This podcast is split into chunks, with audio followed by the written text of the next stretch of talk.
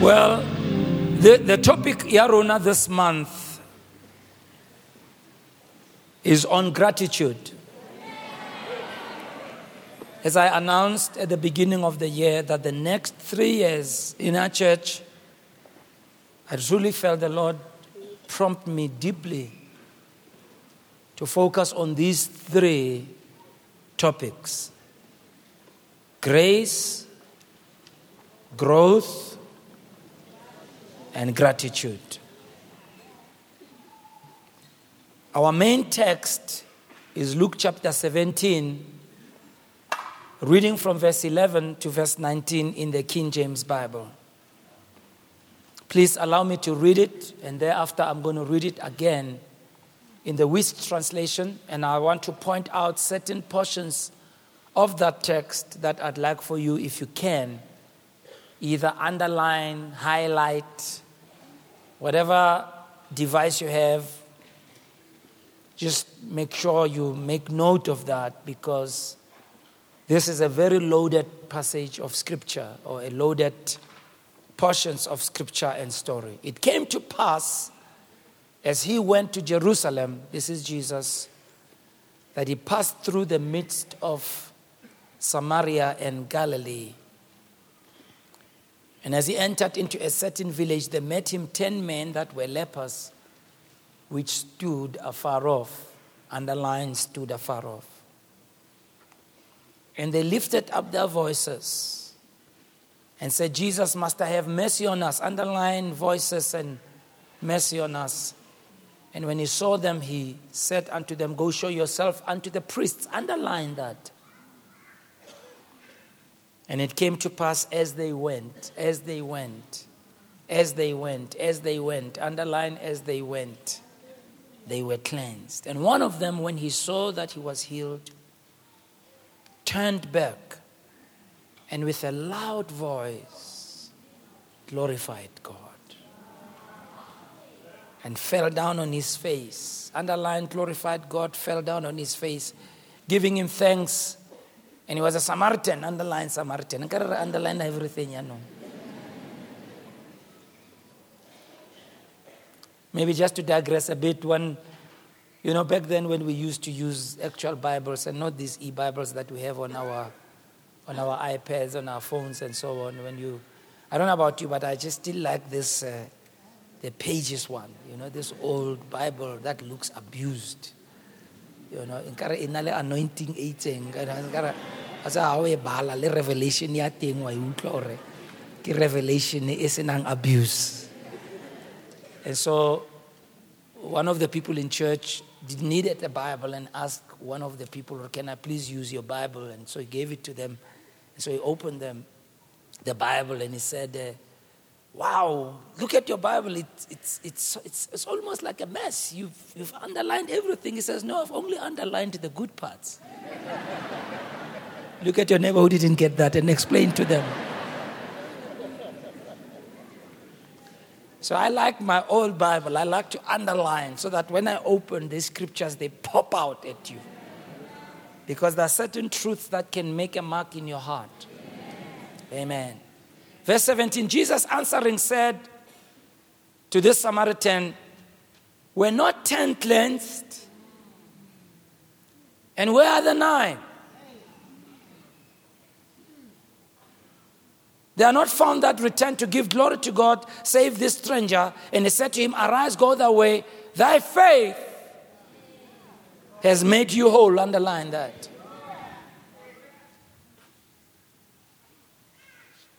The Wuest translation reads, And it came to pass that as he was proceeding on his way to Jerusalem, he also himself was going through the midst of Samaria and Galilee.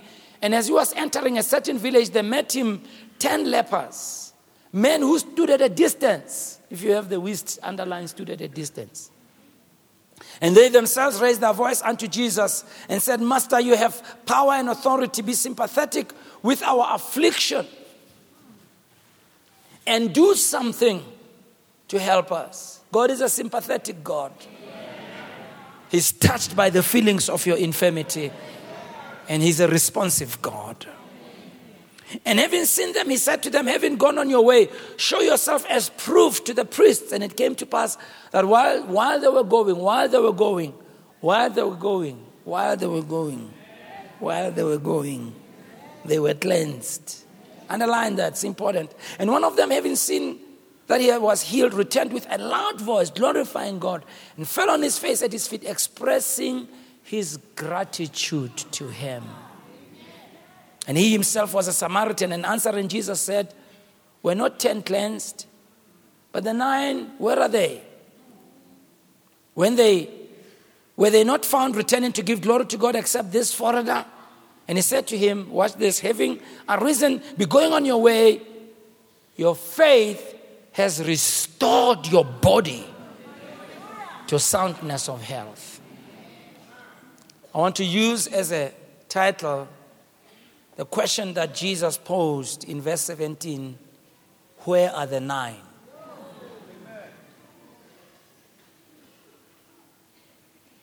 When you read the Gospels, one of the interesting things you'll find is that each of the authors of the different Gospels, Matthew, Mark, Luke, and John, seems to write about Christ and talk about Christ, bringing across certain attributes or certain characteristics of Jesus, him being portrayed, for instance, in the book of Matthew as the Son of Man, that he was human and God at the same time.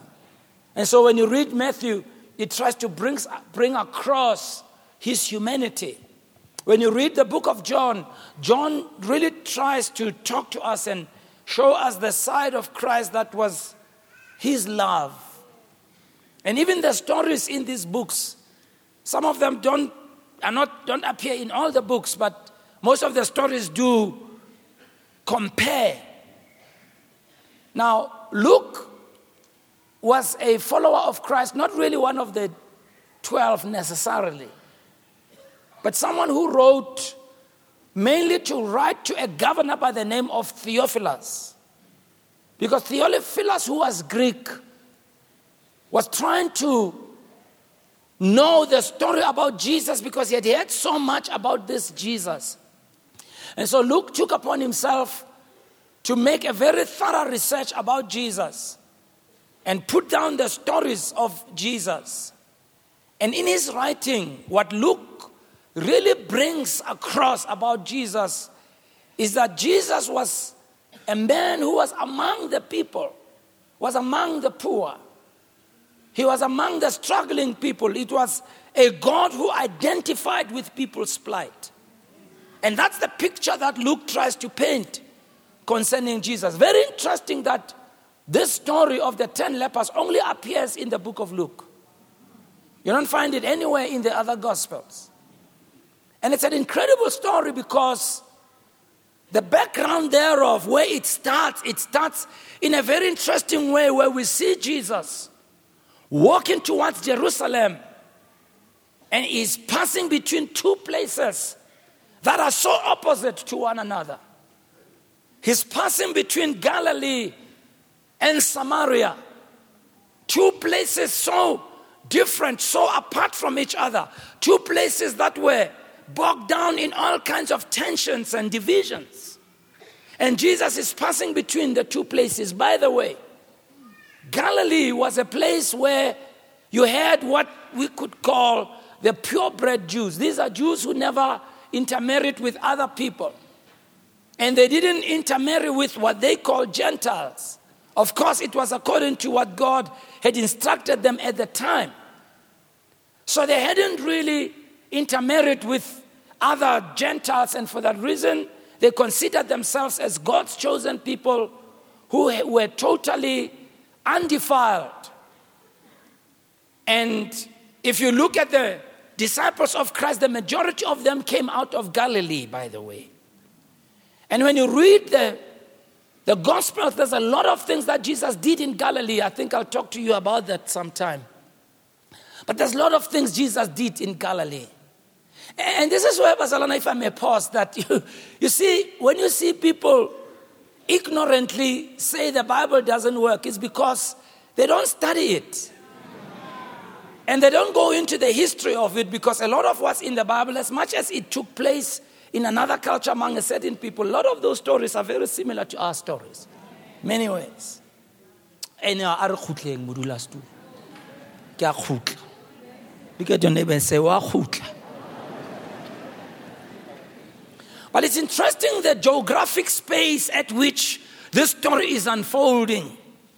Jesus is there between Galilee and Samaria. He's going to a certain village. It doesn't tell us whether it was a village in Samaria or in Galilee, just a certain village, but he is between these two places of a divided people. Galileans who consider themselves as purebred Jews, mocking the Samaritans who were Jews who had intermarried with Gentiles. So these are people of a mixed blood and and according to the purebred Jews, they had violated the law of God, so they were considered as outcasts, as dirty. They actually called them dogs. And they didn't want to have anything to do with them. And so Jesus is walking between these two places that are divided by status, race, and religion. However, it's very interesting when you read about the the lepers in the text, though it doesn't detail to us how many of the lepers came from each community, it's obvious and it's apparent that, and it's a fact that these lepers came from both communities. Somehow, these people who, if they had status, pomp, and prestige, they would be sitting in their opposite corners, divided. But because there are people of a common crisis, because there's something about crisis that reduces you to a certain point where you don't think of yourself too much. And so we see these men who their crisis and their common misery has forced them to overlook their fierce national, social, and religious differences. And they share in the common dilemma of being outcasts. And Jesus somehow, when he's walking between these two cities, he's attracted to these outcasts because that's who God is. God's not a God who is attracted by status, pomp, and prestige. Nor is God a God who looks down upon the people who are down and out. He is a God who is attracted to the people that society has pushed out and people that everybody says nothing's going to happen to them. You may be here today struggling with the fact that you are considered as an outcast where you come from. Could be that people have given you a name because people know how to brand us. People know how to put a tag on us. People know how to put a sell by date on our lives. But I'm here to tell you there's a God in heaven who doesn't treat you that way. And when these outcasts cry out to Jesus, he doesn't ignore them. He listens to them because their crisis brought them to that point.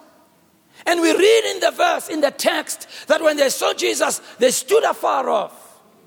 These guys had been societal outcasts. But it's because also of the prescripts that we find in Leviticus chapter 13. Verse 45 and verse 46 describes that people who had leprosy, they were not allowed to intermingle with other people of society because it was very contagious. It's not long that we came from the days of COVID.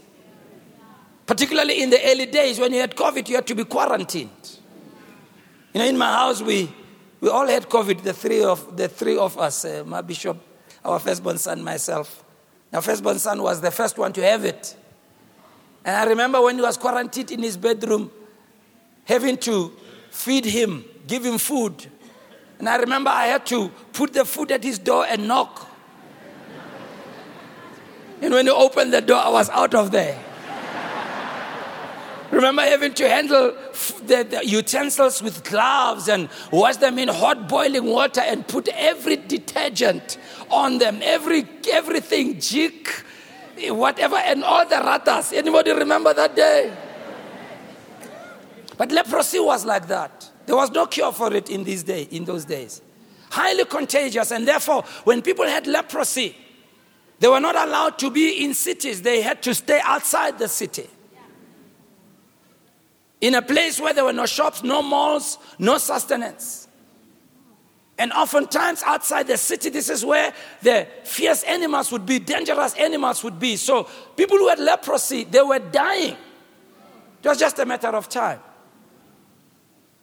Three things could kill them could be starvation, could be the wild animals, or it could be their disease. So they were dying. It was just a matter of when. It was not a, not, not a matter of will it ever happen. And they were told strictly under the Levitical law that when you have leprosy, if you see someone approach from afar and they don't know that you have leprosy, you must shout, unclean, unclean, and you must stand afar off. So this is what happened. So they're standing afar off. I can almost imagine this man thinking, we are dying. Either hunger will kill us, wild animals will kill us, or leprosy will kill us. But their crisis causes them to forget about everything and to lift up their voices. Note, the text says they lifted up their voices. Sometimes I wonder when I see people trying to be nice when they pray, nice when they sing praises, nice when they raise their hands to God. It's almost like they don't want to make any kind of noise. But you see, when you're in trouble, you don't care. You don't care who's looking at you, you don't care who's saying what, because it is your crisis that will determine the passion with which you're going to make the request. And they lift up their voices. And interesting enough, they didn't ask Jesus for anything, they asked him for mercy. They said, Master, have mercy on us. And it's interesting, they didn't say anything else. They could have said, Messiah, have mercy on us. They could have said, Jesus, have mercy on us. But they chose to say, Master, have mercy on us. In them calling them him master, they are actually saying, All that we are, we lay it before you. Every area of our life belongs to you. Everything about us, we give it to you because that's what happens to us. When we are in trouble, we say, Nkulunkulu, I give all of myself to you. But then I like what they say. They're asking for mercy. They're saying, maybe we're in this condition because we have done something wrong. We're not asking for justice, we're asking for mercy. We're asking for mercy. Maybe our faith is not strong enough. Give us mercy. Give us mercy. Give us mercy. And they press the right button because God says, My mercies are new every morning. And not only is God's mercies new every morning, the Bible says His tender mercies are new every morning. He's a God of mercy. He's a God who's aware of the outcasts. He's the God who's aware of the people who only have few days to live, few months to live. He's a God who's aware of people who have been diagnosed with incurable diseases. He is a God of who knows and understands people whose lives are in disarray. And when you come to him, he doesn't he doesn't look at you and push you away. He listens to you. And so Jesus listens to these men as they ask for mercy. And then he makes a statement that if you don't read the rest of the other passages, you'll not understand. And for you to understand better, I want to refer you, I won't read it though, you can read it later, to Matthew 8, verse 1 to 4, and Leviticus 4, 14 rather, verse 1 to 4.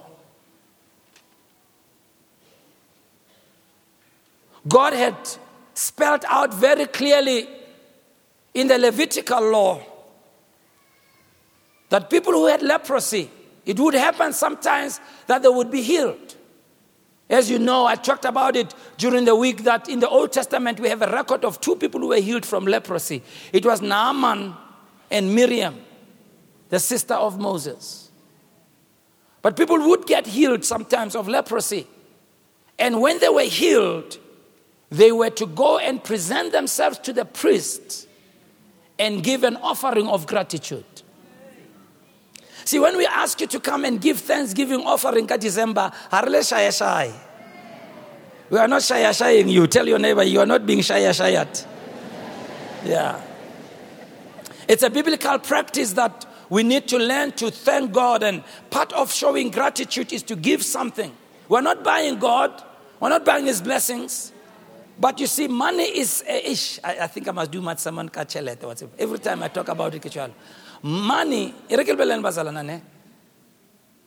you, money is the measuring stick of the, how much value you place on whoever or whatever you give money to. I know I'm digressing, Mara. I like that amen. Come on ah. wena o. You'll never give your money to something that you don't attach value to. For that reason, how much you give to God says a lot about the value you attach to who He is. Yeah. You, you'll never put money into something that you don't value. And sometimes people say, God, take my life. They give God their heart, their mind, their everything. I'm not tithing, I'm not giving, I'm doing everything. So there was that principle that when they received their healing, they were to go and present themselves to the priest. Now, watch what Jesus does. After they ask for mercy, he doesn't pray for them. He doesn't lay hands on them, He gives them an instruction to go and show themselves to the priests. They understood what he was talking about. Because them being Galileans and Samaritan had access to the Pentateuch. They understood that by implication, Jesus is saying they're already healed. You see, when you read this, you, you, you understand God's modus operandi in giving us stuff. If you're going to have a breakthrough, if you're going to see God come through for you, you have to obey His instructions. Even when you don't see the results as yet.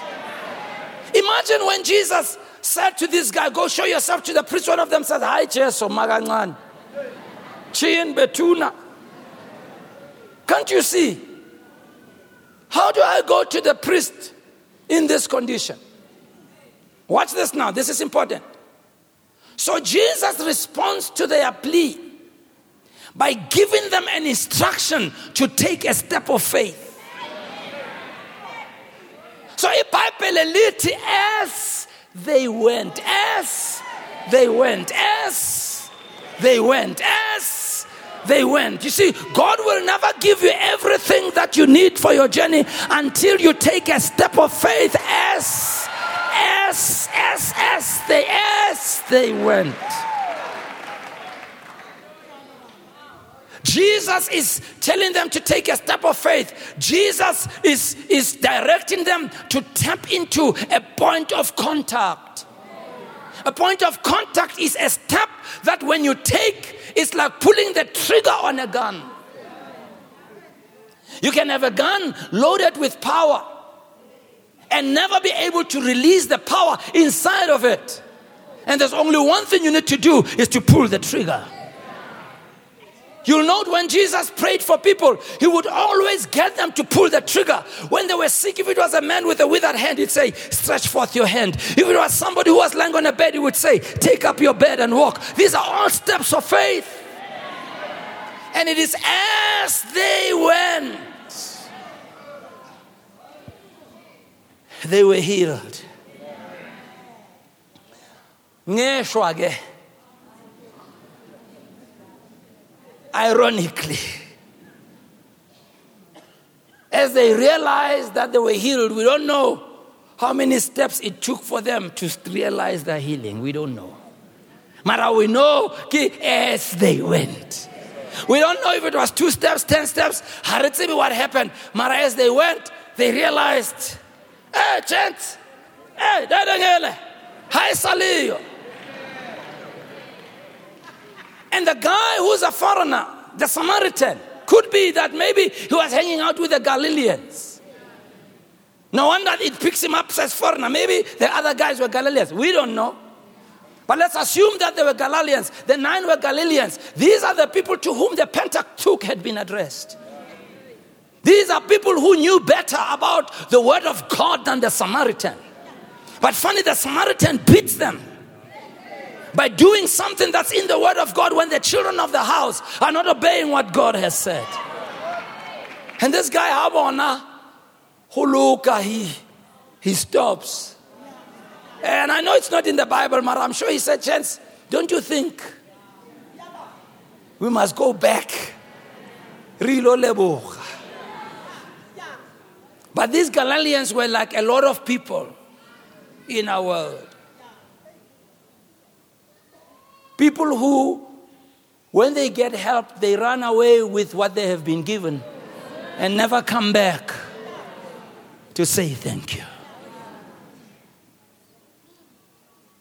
That this text is in the Bible, it says to us, it is not our inborn nature as human beings to be grateful.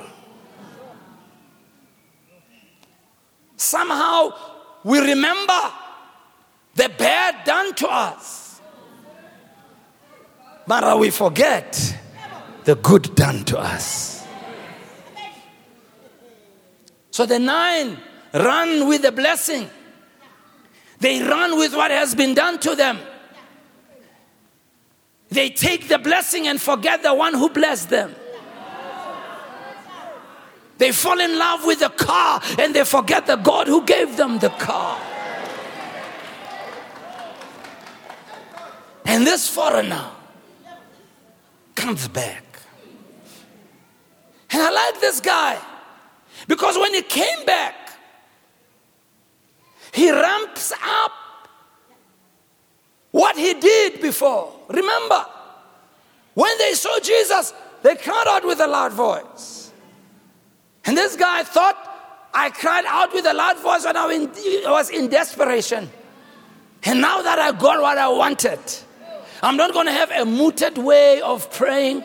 I'm not going to start questioning whether prayer works or whether there's God or not, or whether it's God in my life simply because because there's many people who have been raised in homes where your mother used to pray for you, your mother used to go on her knees. And the reason she has brought you up as the person that you are is because she trusted Jehovah God. And now that, now that on MBA, you are questioning whether God is there philosophizing about whether God is there, whether He's the right one, whether He's the one that we should pray to. What a tragedy for someone who was raised in a place that looked into the face of Jehovah God that now they walk away from it and they question it instead and they go to other gods and other belief systems that are strange. in the first place. And this guy decides, I'm going to ramp up my, my statements.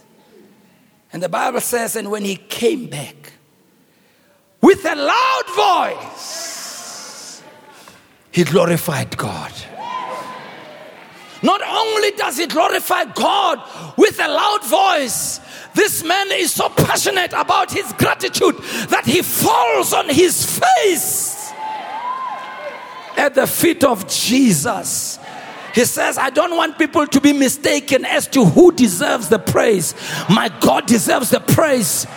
Let me tell you, Barcelona, I can't tell you how you must praise God. But one thing I can tell you how you praise God, it's a symbol of how much you value what He has done in your life. I can't praise God for you, you can't praise God for me. I can only praise God to the extent that I value Him in my life. Can I hear an amen in the house?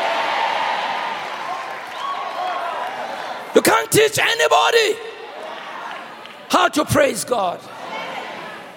It's something that emanates from their heart. It's something that comes from within them. You can't tell them what posture to take. And this man, with a loud voice, loud voice, he glorifies God. It's not a well structured, rehearsed way of singing and praying.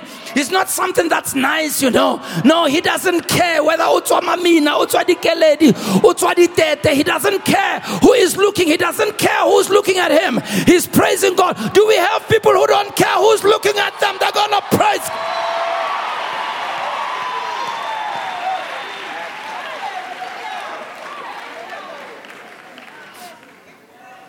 And he falls at the feet of Jesus. And the Wuest translation says, expressing his gratitude.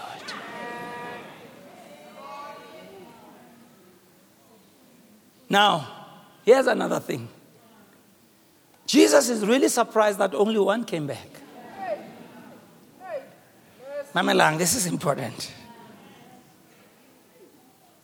And the one who came back happens to be Samaritan. when the children of the house Hey, e reske kaya kae kae ke khutle.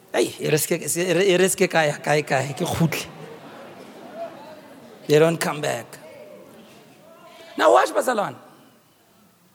Jesus did not see these guys when they got healed.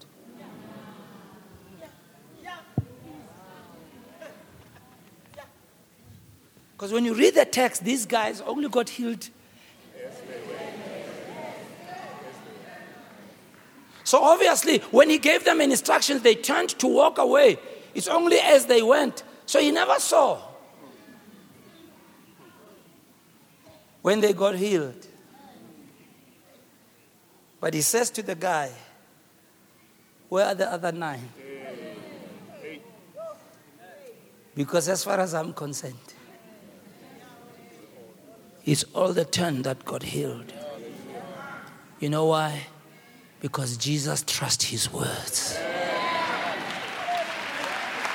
Oh, yeah. Come on, give him a big hand. He's, he's worth it. The same faith that God commands you to walk in is the same faith that God operates in.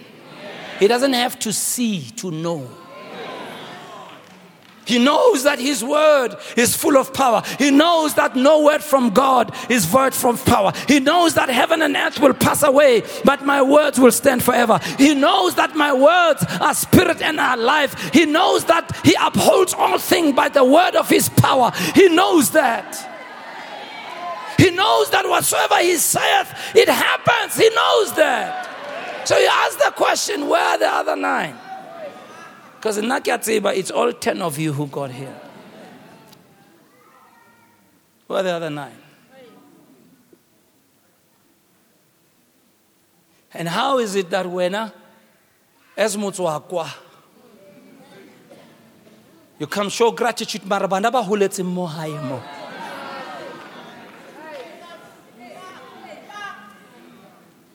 You know the biggest problem of growing up in a house of providence, whether it's a natural home or a spiritual home, you can so take for granted what you are receiving. No wonder children who are who've been raised sometimes in well-resourced homes become the worst spoiled brats. The most selfish, demanding, self-centered spoiled brats who always want to put their parents on a guilt trip, always blaming somebody.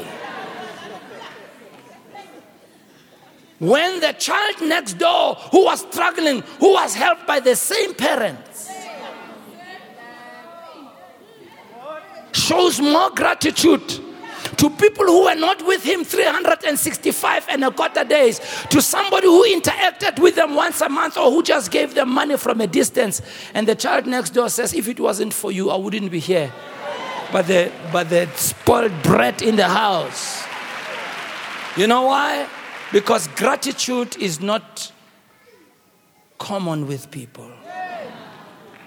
That's not how we're wired.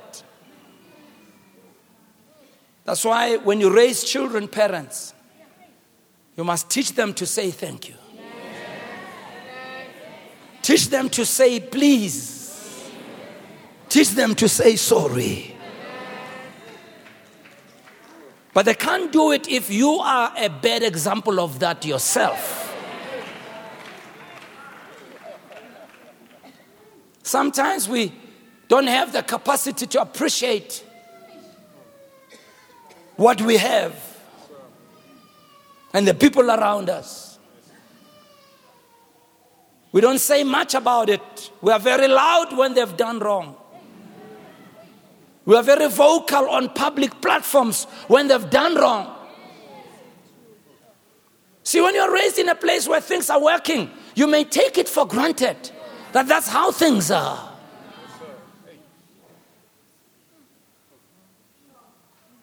So the nine have gone with a blessing. They never came back to say thank you. But unfortunately, they don't realize that they are not coming back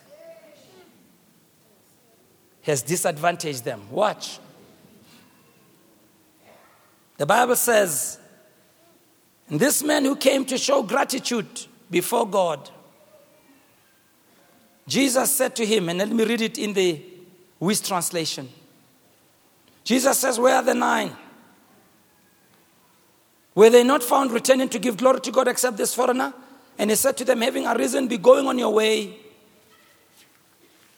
Your faith has restored your body.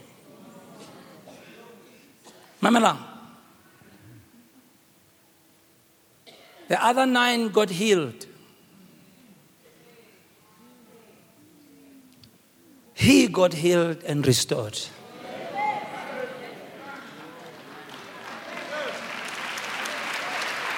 I'll explain it to you. That word restored is important. I studied it in the Greek. It has to do with the principle of restoration, where God brings back that which has been lost, stolen, or taken away. Why is it important to use the word restore here? Because leprosy, the disease leprosy, is such that you lose your body parts. It eats your body away because of the presence of that virus. So, when Jesus says, Go show yourself to the priest, as they walked, they got healed, which means the virus stopped eating their body. They got healed. But if their nose had fallen off, they didn't get a new one. Just that the virus just stopped from destroying more of their body, they got healed. But the brother who came back,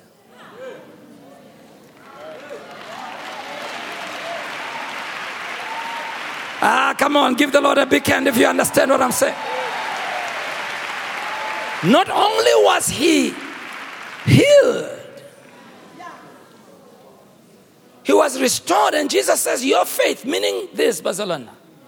Faith at the core not only obeys the instruction, but faith at the core comes back to say thank you. And it is in the coming back that restoration happens. Let me explain it to you. I've seen people who've come desperately to God and they came here and they got born again. And then they got a job. Remember, when we come here, we come as a people who are loaded with all kinds of things. Our spiritual life is off, our health is off, our relationships are off, our moral life is off. So many things are off. But how God works in our lives is to restore one area at a time. When we come to Christ, even if you may be genuinely born again, you may still find that your financial life as yet is still out of kilt. For those who don't know ba re bona o senya nako.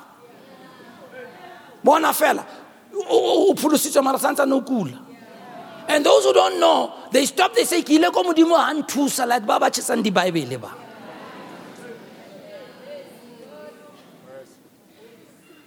But they don't understand that God restores. The problem is when they got one thing, they took the one thing, ran away with it, not understanding that what they got, the entry level.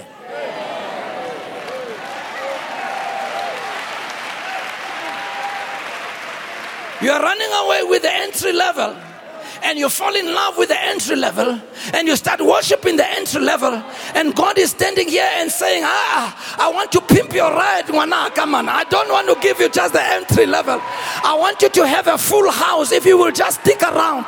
If you will just come back and say thank you. If you will stay in my house. If you will worship me.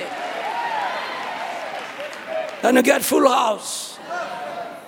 I want to encourage some of you because some of you as we've gone through this month, there are cases and cures, and you've been prayed for, and you've seen definite change has happened in some areas. It's still entry level. Ah, come on, somebody. Oh, come on, somebody. Can, can, can I preach on this? Can I preach on this? Can I preach on this? Can I preach on this? Can I preach on this? Mamela Mamela, Mamela, Mamela. When you have a viral infection and you go to the doctor, they prescribe medicine, medication. And they say to you, take this three times a day and finish the course.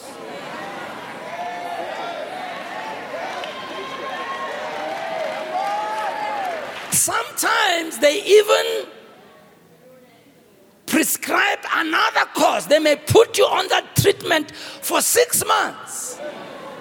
Why so long? Because the, the, the, the virus is called general.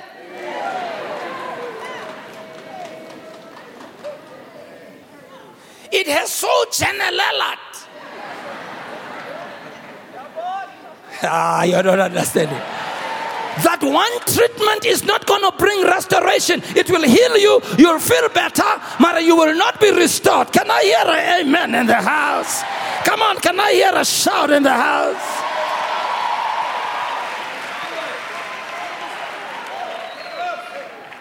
Many people get confused with this because you've been a Christian for a year or two. There's still an area in your life falling out of kilter.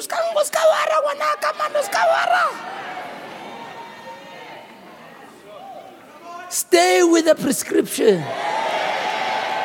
Three times a day. Ah, the Bible says God's word is medicine. It's medicine. It's medicine. It's medicine. Take it three times a day. Repeat the course. Let stay in it. Stay in it. Stay in it. Stay in it. It's been in the system of your family for a long time. It's not to disappear overnight. It's been part of you for a long time. Only two years. You're not to stop now just because. Stay in the system. Stay in the system. Can I hear an amen? Yeah. This guy understands that. I mustn't take entry level blessing and run away. I must stay for restoration. Paul understood that when he wrote to the church in Colossae. Being confident of this very thing that he who has begun a good work in you will bring it to completion. Hey, God has begun a good work in somebody. He has injected a new healing mechanism in your system. God has put something new in your system. Stay with it. Don't walk away. But this is why, for me, I'm a firm propagator of godliness staying in our generational line. When you read the stories of Timothy, Timothy was Greek. Bible doesn't tell us about his dad. But it's very possible Timothy came from a background where they were not praying to God. But his grandmother,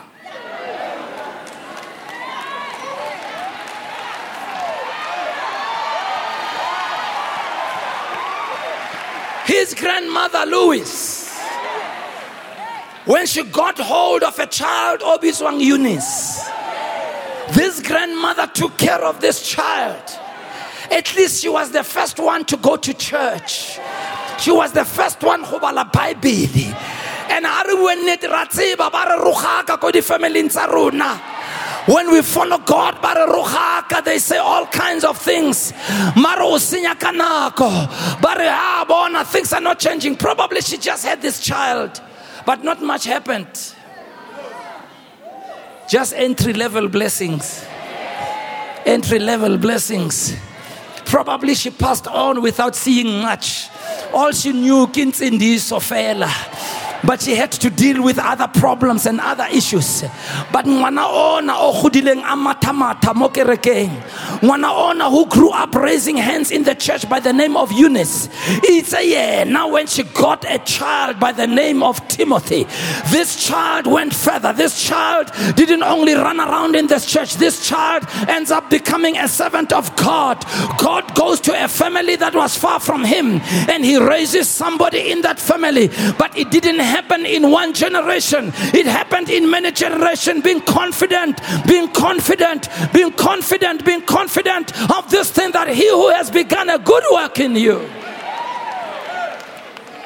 will bring it to completion.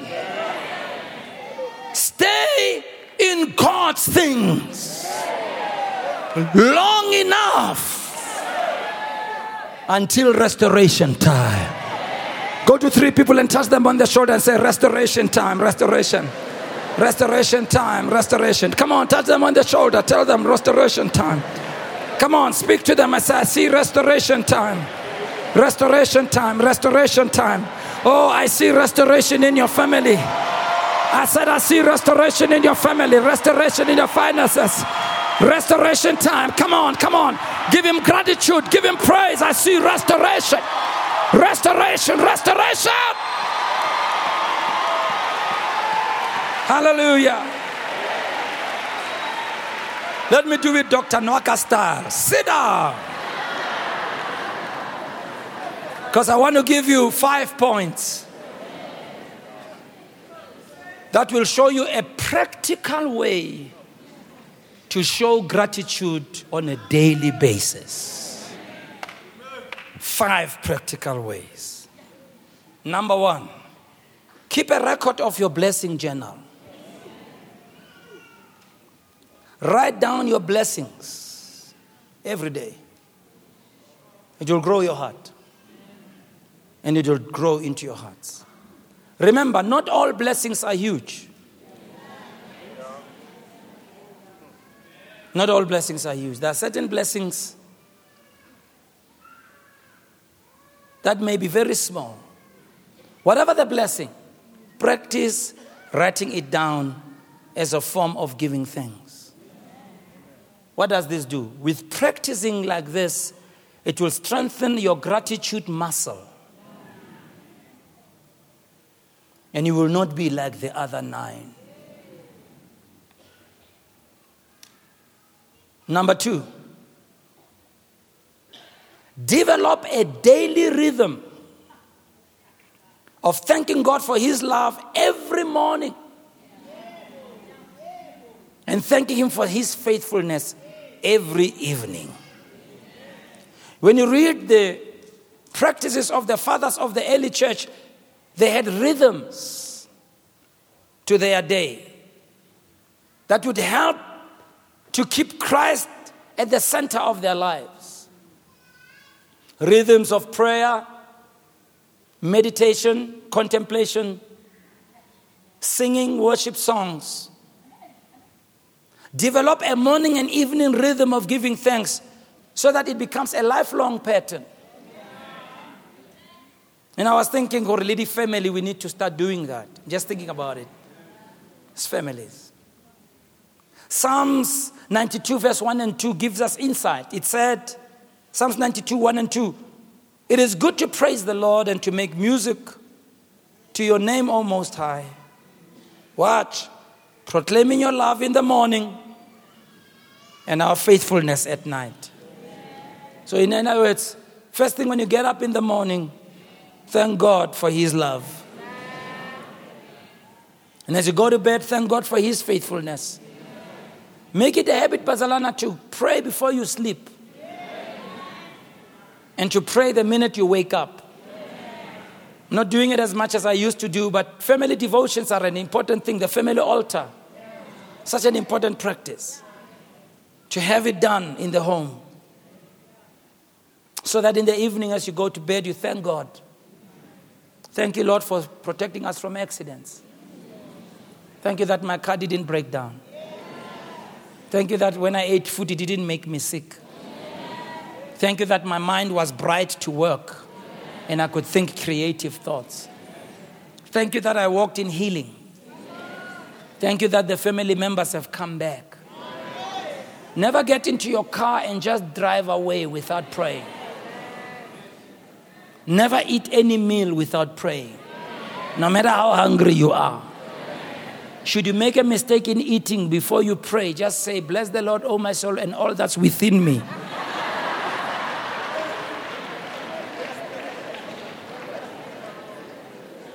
Number three, record the dates of significant God encounters in your life. You'll know that every year I try to remember the date on which I got born again and I mention it. And for that whole day, I'm in reflective mode of the day I got born again, day I got filled with the Spirit, day, your wedding day, your birthday, day I became pastor of the church, the day we came into this building. I've written them down. Many, many, many days, different days. The day when I was chosen to lead the church, the day when all kinds of days develop that rhythm on this particular day, celebrate and thank God. Remember, with the children of Israel, God instructed the children of Israel to celebrate the seven feasts. All these seven feasts talked to the God encounters they had had. The first feast being the feast of Passover was to remind them the night when the angel of death passed over in Egypt. And God wanted them to memorialize it. God wanted them to institutionalize it. I think we live in a culture that is so taken by newness and freshness and starting and pioneering that people today never want to connect to their past. They never want to credit anybody in their history.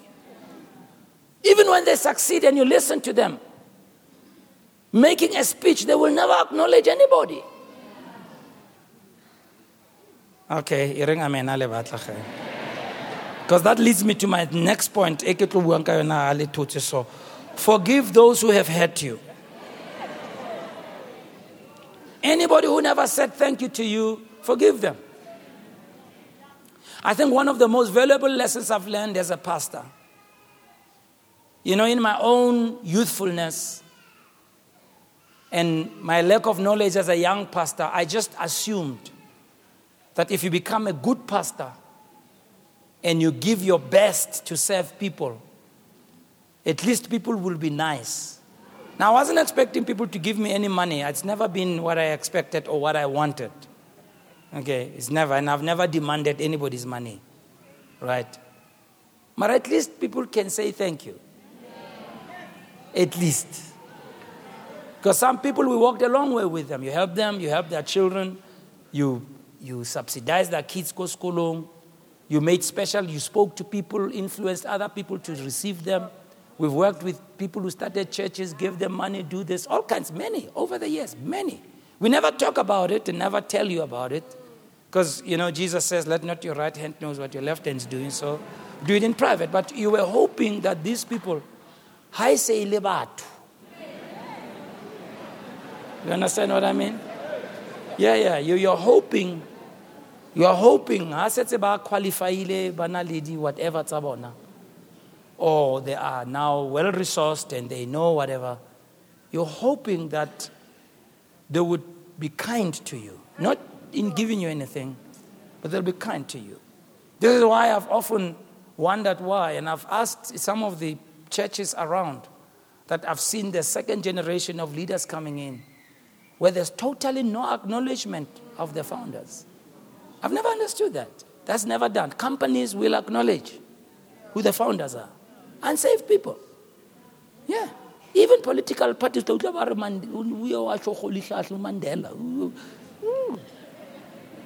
Robert Sobukwe. Christian people, particularly charismatic Christians, are the only dumb group that never ever wants to acknowledge the people. And I see these young, arrogant pastors raised in churches, taught in churches. They were given an opportunity to do the announcement. That was their first training to, of public speaking. I'm telling you. We assigned them to a cell group to lead a cell group so that they learn what to pastor is. We put them in Kairos and taught them. We traveled with them, gave them books, preached sermons like this. Hmm? Buang Buang. Yeah, no, I know. But not even one acknowledgement. So I'm just trying to say, Barcelona, some of you in your families, you help your family members. Habashayegile, you are the first one. When they're in crisis, you are the first one. But the minute by mouth, they zingzong you. You know what zingzong means? Zingzong you. So here's what I want to say to you protect your heart. One day I was very, very, I was very hurt by this in my early days. And someone who's, you know, people will start claiming other spiritual fathers and calling other people their mentors. And when you walk with them for 15, 20 years, they are calling that other last week that's my spiritual father there. And i'm sitting here i'm steaming you oh i was angry. Oh, i was angry. I said god how can they how can they how can they? And god said well it's not a natural trait for people to be grateful. There are people who, just the way they work, is who is their next stepping stone. So when they've stepped on you, like that advert Rama, how many of you know that advert Rama when these two kids got up the ladder, sat on the roof of the house eating Rama, and they kicked the stair out?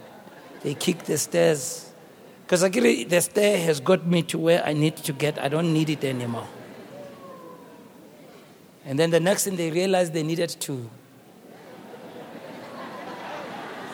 They needed to come down because doesn't matter how high you go, you must chanso boye. And by the way, as they were sitting there eating rama, they were criticizing their mother, or oh, you know, our mother is this, our mother is this, and they're criticizing their mother. And then they kicked the step, the, the step ladder by mistake. And guess what happened thereafter? Who did they call? That's what they do to you. You only see them Once they get it, They only come to you for prayer, and after Bafodile, they dispute the fact that it's God who healed them. And so here's what I want to say to you protect your heart. What do I mean? This is what I decided years ago. I'll never expect anybody to thank me. I'm not expecting it. For that reason, when I do what I do, I, I do it as unto the Lord. That's what the Bible says. It says, it says in, in everything you do, do it as unto the Lord. What does it mean? What does it mean? I'm saying I'm doing it as unto the Lord because God will reward me for it. They don't have to say thank you. If they say thank you, it's a plus. But if they don't say thank you, I'm still not covered. I'm not even going to ask. I won't even ask. No, it's okay. I'm not expecting it. You know how many, you know, if you don't expect it, you don't get hurt when it's not done. But you get very blessed when it's done because you're not expecting it. You know what that will do? It will protect your heart. Why? Because when you get mistreated like that, you end up saying, I will never help anybody again. Imagine if God was to be like that. Don't allow your character of being a good, generous person to be twisted by rogue people. However, learn. There are people la ba thusa o thusa ga nyane fela ka wa. They've been ba ntse ba kadima tšhelete then ha e kgutle tšhelete. So ba yalo la o ba kadima in your heart o re fela ke ba file yona whether ba ra ba itlise ke ba now there are people like that la ba reng kadime ke re ke a ba fa ga ke ba bolelle mare mo pelong ke re ke go file yona because o sa ba gopotse ba itebatse how many of you are sitting next to somebody like that right now? Aw, siyashumayela manje.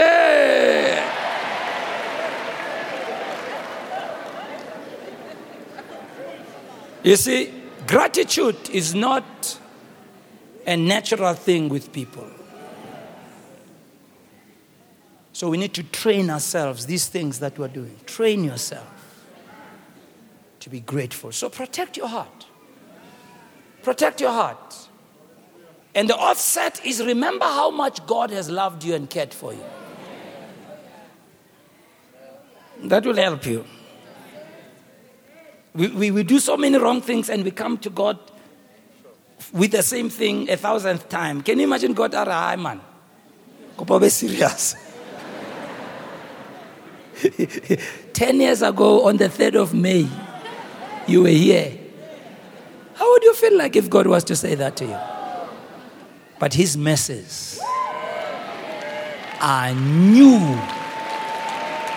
God treats you like it's the first time and he gives you mercy. Jesus said it Blessed are the merciful. Blessed are the merciful.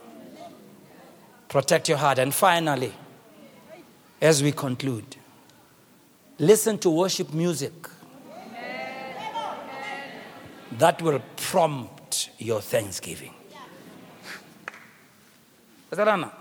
Music and worship music is a great tool to prompt our praise and thanksgiving. And I must confess, Pastor, I must lambulula myself. Ah, I don't like my music soft.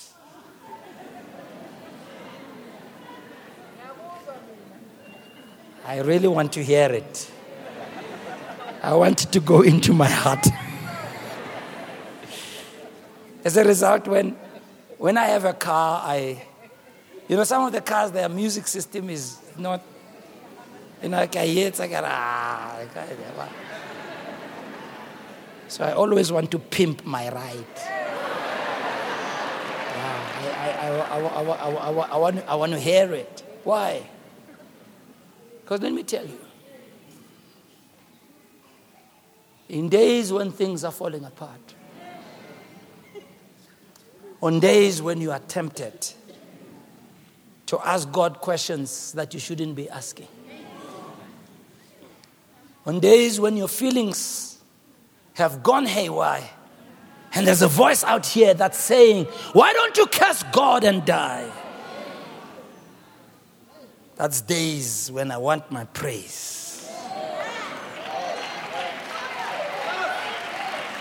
I just love to surround myself with music and sing along and worship and thank God. What does it do? It develops a thankful heart. I know not all of us are wired to be singing people when we are ourselves by ourselves. But surround yourself with an atmosphere like that. Let's hear your car o ka khona gore yo bishop.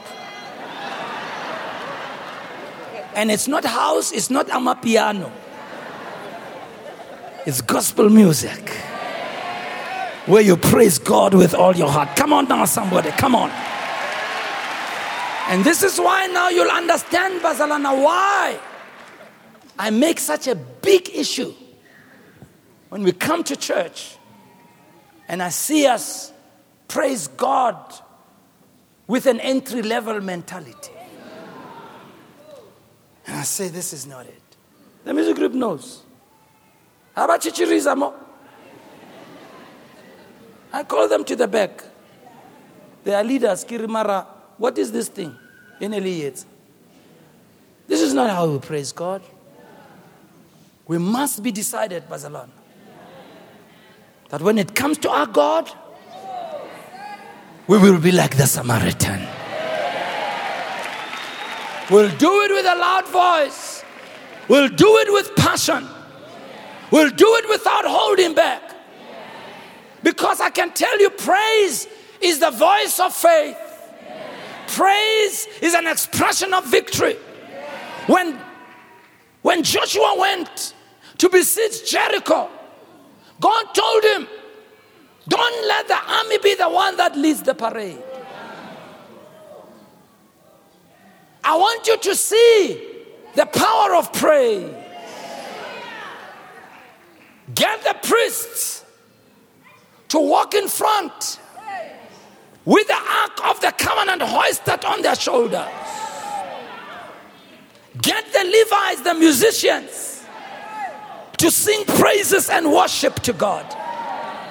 But then when you get to Jericho, all go quiet and surround the city for seven days. And on the seventh day, surround it seven times. And on the seventh time, let the praises ring unto me. Because it's as we praise God, as we show gratitude, that the walls of Jericho come down in our lives. Those things that have been standing there and they are telling you, I'm not moving. They are telling you, I'm not going to get healed. It's a sickness, it's a disease that tells you, I'm not going to get healed. It's a bondage that tells you, I'm not going to let go of you. You don't need to pray anymore. You don't need to fast anymore. You don't need to bind anymore. All you need is to raise your hands to God and give glory to God forevermore. All you need is to say, Thank you, God, for who you are in my life. Many people haven't understood the power of praise. The Bible says, God inhabits the praises of his people. What does it mean? If you want God to show up, if you want God to come through for you, if you want to see God at work, just begin to praise him. If you want to see the walls of Jericho coming down, if you want to see the deliverance of God coming through, if you want to see restoration in your life, just begin to praise God.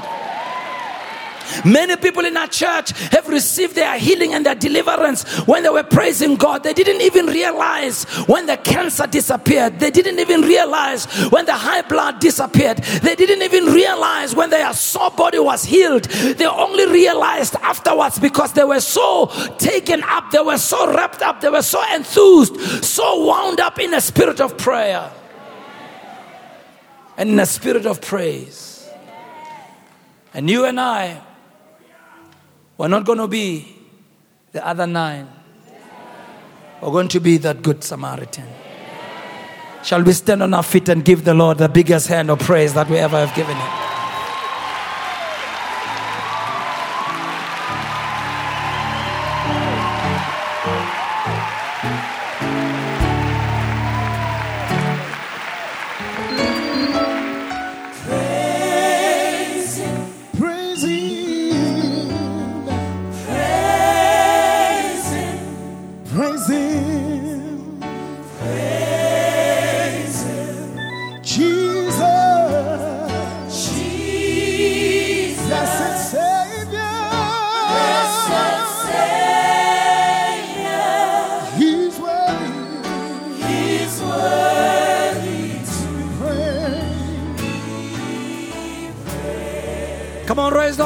to the Lord.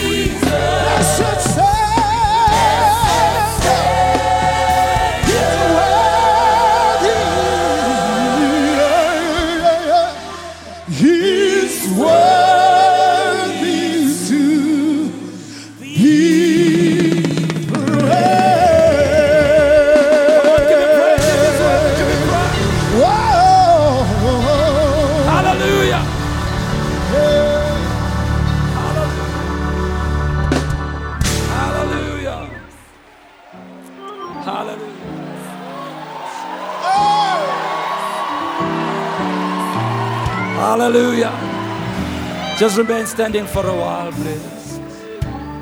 Our heads bowed, our eyes closed. You can put your hands down for now. Hallelujah. Oh, you're worthy.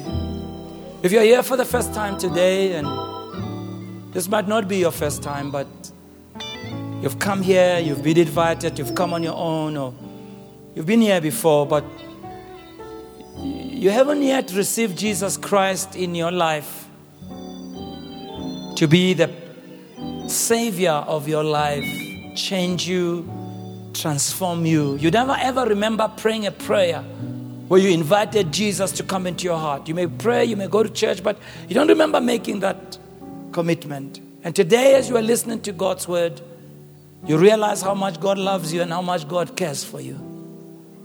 And you really want to invite Jesus Christ into your heart to be your Savior and your Lord. Our heads bowed, please, and our eyes closed. If you're here this morning and you want to invite Jesus Christ into your life, into your heart, I want to pray for you. I want to pray for you. Jesus doesn't judge anybody. Jesus comes to us as a people who are afar off. That society has judged and has said a lot about. But He reaches out His loving hands and invites you in. He said when He spoke, Come unto me, all you who are heavily laden. I will give you rest. Take my yoke, for my yoke is easy and my burden is light. Jesus invites you to come to Him. He invites you with arms that are wide open. He doesn't judge you, He doesn't look at your background. Doesn't matter how much wrong you've committed. No matter how people think you don't deserve it, you're an outcast. He's a God who loves and who cares for you. Our heads bowed, our eyes closed. If you say, Bishop, please, I, I need prayer. Really, my life is not where it should be. It's not right before God. But I really need Jesus to come into my heart and change me and make me a child of God. Will you please pray for me, Bishop? Yes, I want to pray for you. I want to invite you where you stand. If you are the one who needs the prayer, would you please just indicate to me by raising your hand right where you are so that I can pray with you? You want to invite Jesus into your life, into your heart. Thank you for those hands. Raise them up. Keep them raised. All over this auditorium, keep it raised. Only God. Only God. Only God. Only God. May I ask all those who raise their hands? I want to pray for you. This is such an important decision you are making. It's such a life changing decision that you're making. I want to invite you, please, to come from where you are and just come to the front so that I can pray with you. And as you do, Take all your belongings, please. Don't leave your belongings behind. Just take all your belongings and just walk to the front.